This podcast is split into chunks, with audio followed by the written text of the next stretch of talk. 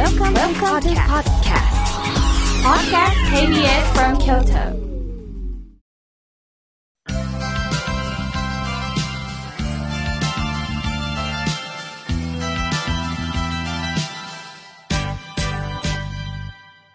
心が笑顔になるには栄養剤が必要です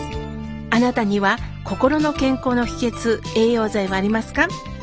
このコーナーでは心の栄養剤というキーワードをもとに様々なジャンルの方々をゲストにお呼びしゲストの心の健康の秘訣を探っていくコーナーです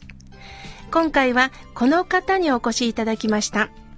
JR 京都伊勢丹食品営業部洋菓子パンコーヒーバイヤーの元木舞さんです。よろしくお願いいたします。よろしくお願いいたします。もうなんか見るからに爽やかな。ありがとうございます。もう女性ですね。ようこそお越しくださいました。よろしくお願いいたします。さて、JR 京都伊勢丹といえば、もう知らない方いないですよね。もう京都駅に、はい、まあ西側にダイナミックな、もう下から見ると階段がドーッとあって、割とね、どこからでも入れるっていうのがね、ね特徴ですよね。はい、あの、いつぐらいからもうお勤めなんですか？はい。えっ、ー、と、私は2004年入社でございますので、約まあ15年前に入社いたしました。でも伊勢丹さんはもうその前にはできてますよね、はい、そうですね。あの、できましたのが1997年でございまして、はい、今から、えっと、22年前になります。で、ですので私も一番最初にオープンしていったのは、まだ高校生の時で、友達と一緒に、わ、伊勢丹ってできたんだ、行こう行こうってなって、みんなで誘っていったのが一番最初の思い出です。そうですか。はい、それが、はい、まさに今この京都伊勢丹さんで、そうですね。お勤めなんですね。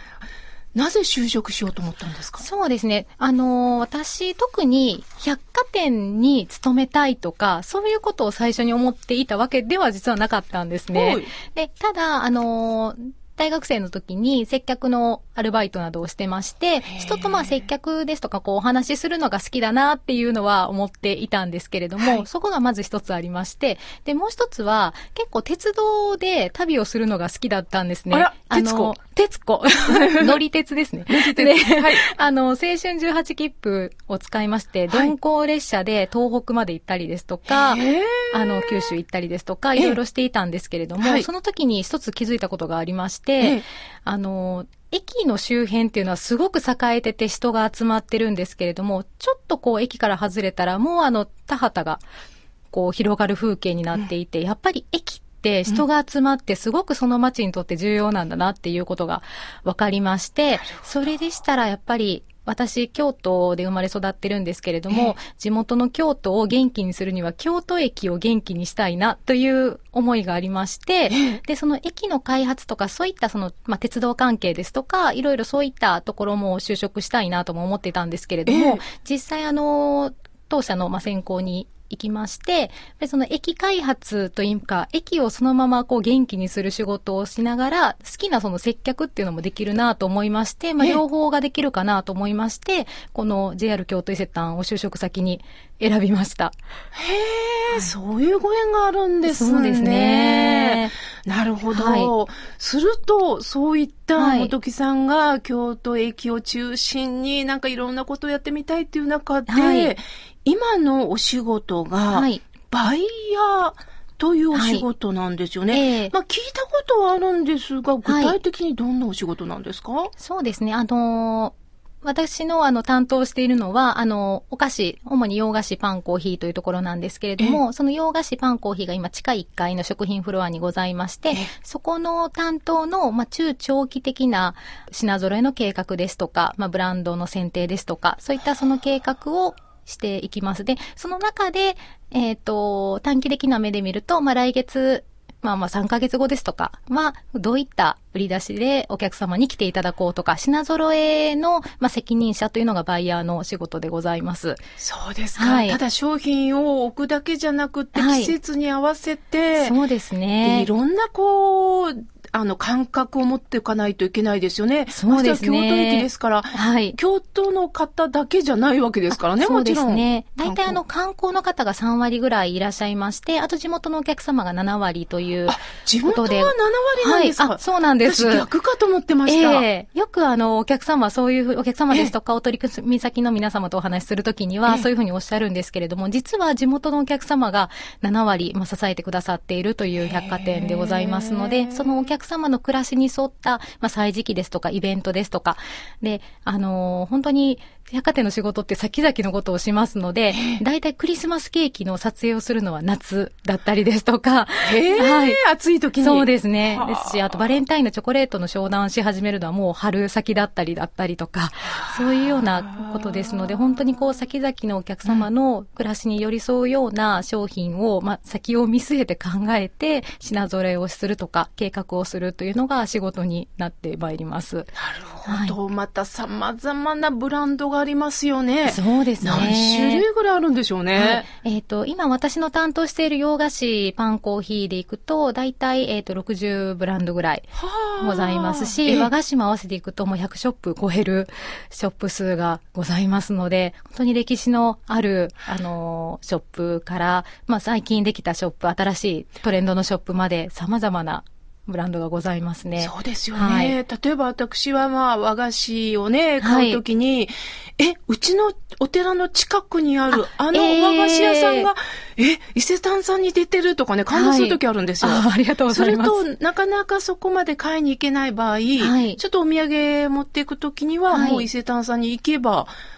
そこで買えるんですもんね。そうですね。そこがやはり私どもの強みといいますか、あの、お客様に利便性を感じていただける部分かと思っておりますので、やっぱりあの、たくさんのまあ、いいものが京都には揃っているかと思いますし、全国にももちろん揃っていると思うんですが、それを、あの、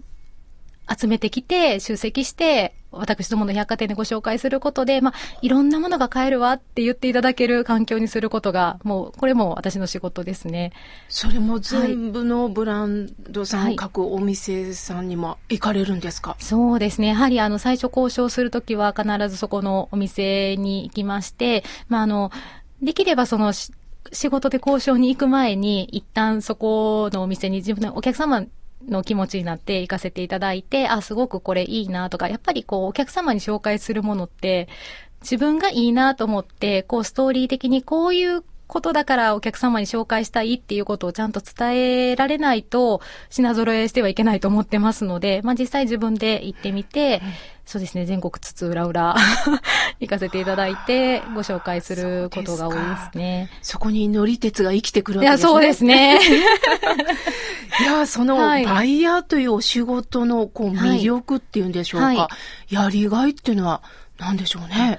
やっぱりあの、いろんな人と物と出会えることというのが一番のやりがいでございまして、やっぱりこの仕事についていないと出会えなかったものっていうのはたくさんございますし、まあ、私の仕事はその商品を集めることということなんですけれども、やっぱりその商品を作る裏側には作り手の思いがあって、で、その歴史があって、で、そういうところに触れて、それを実際にその作っている方に聞いてみて、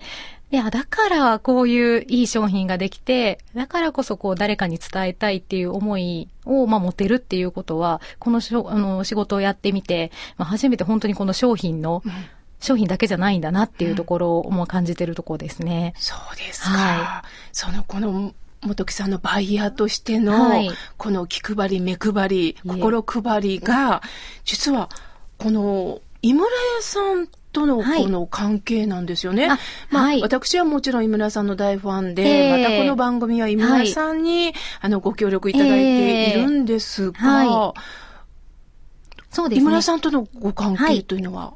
はい。えっ、ー、と、私どもあの、地下1階がですね、去年の12月に、あの、食品フロアリモデルオープンいたしまして、その時に2店舗、井村屋様にご、ご協力いただいて、ブランドご出店いただいております。で、まず一つがですね、あの、フランスのラ・メゾン・ジュボーというお店でございまして、あの、喫茶付きの店舗でですね、あの、フランス菓子を、はいご紹介いただいているショップでございます。で、もう一つ、あの、和菓子の担当の方になるんですけれども、あの、あずきバー、皆様ご存知のあずきバーを高級な、あの、おしゃれなアイスバーとして、新しく、まあ、ショップを立ち上げていただいたんですが、その専門店の井村屋和良華堂さん。で、こちらにもご出店いただきまして、その2ショップを、まあ、ご出店いただくというご縁で、井村屋様に、あの、お世話になっております。そうですか。はい、どうですか？実際、はい、あの、この2店舗を見られて、はい、また食べられてみて、えー、印象はどうでした？そうですね。まず、まあ、私の直接の担当はラメゾンジュボー様になるんですけれども、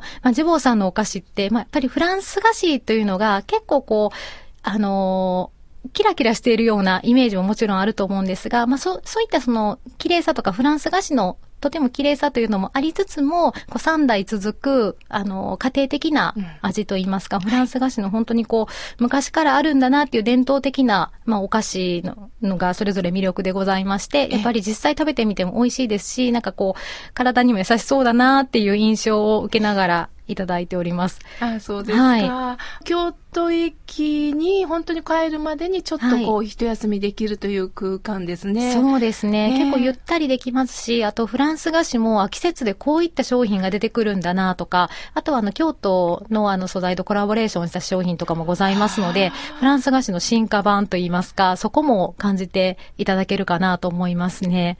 ねはい、で、また和良華堂さんもね、はい、あの、小豆バーが横になってね、そうなんですよ。おしゃれに置かれてるじゃないですか。はい、なんかもうブティックみたいで。いや、本当に、小豆バーも、はい、あの、全国で知らない方はいらっしゃらないと思うんですけれども、えーはい、それがまあ進化したということで、やっぱり京都に、まあ、先ほど観光でお客様3割ぐらいいらっしゃると申し上げたんですけれども、うん、やっぱり京都に来て、あの、小豆バーの、あの高級な小豆バーを食べてみたいっていうお声が、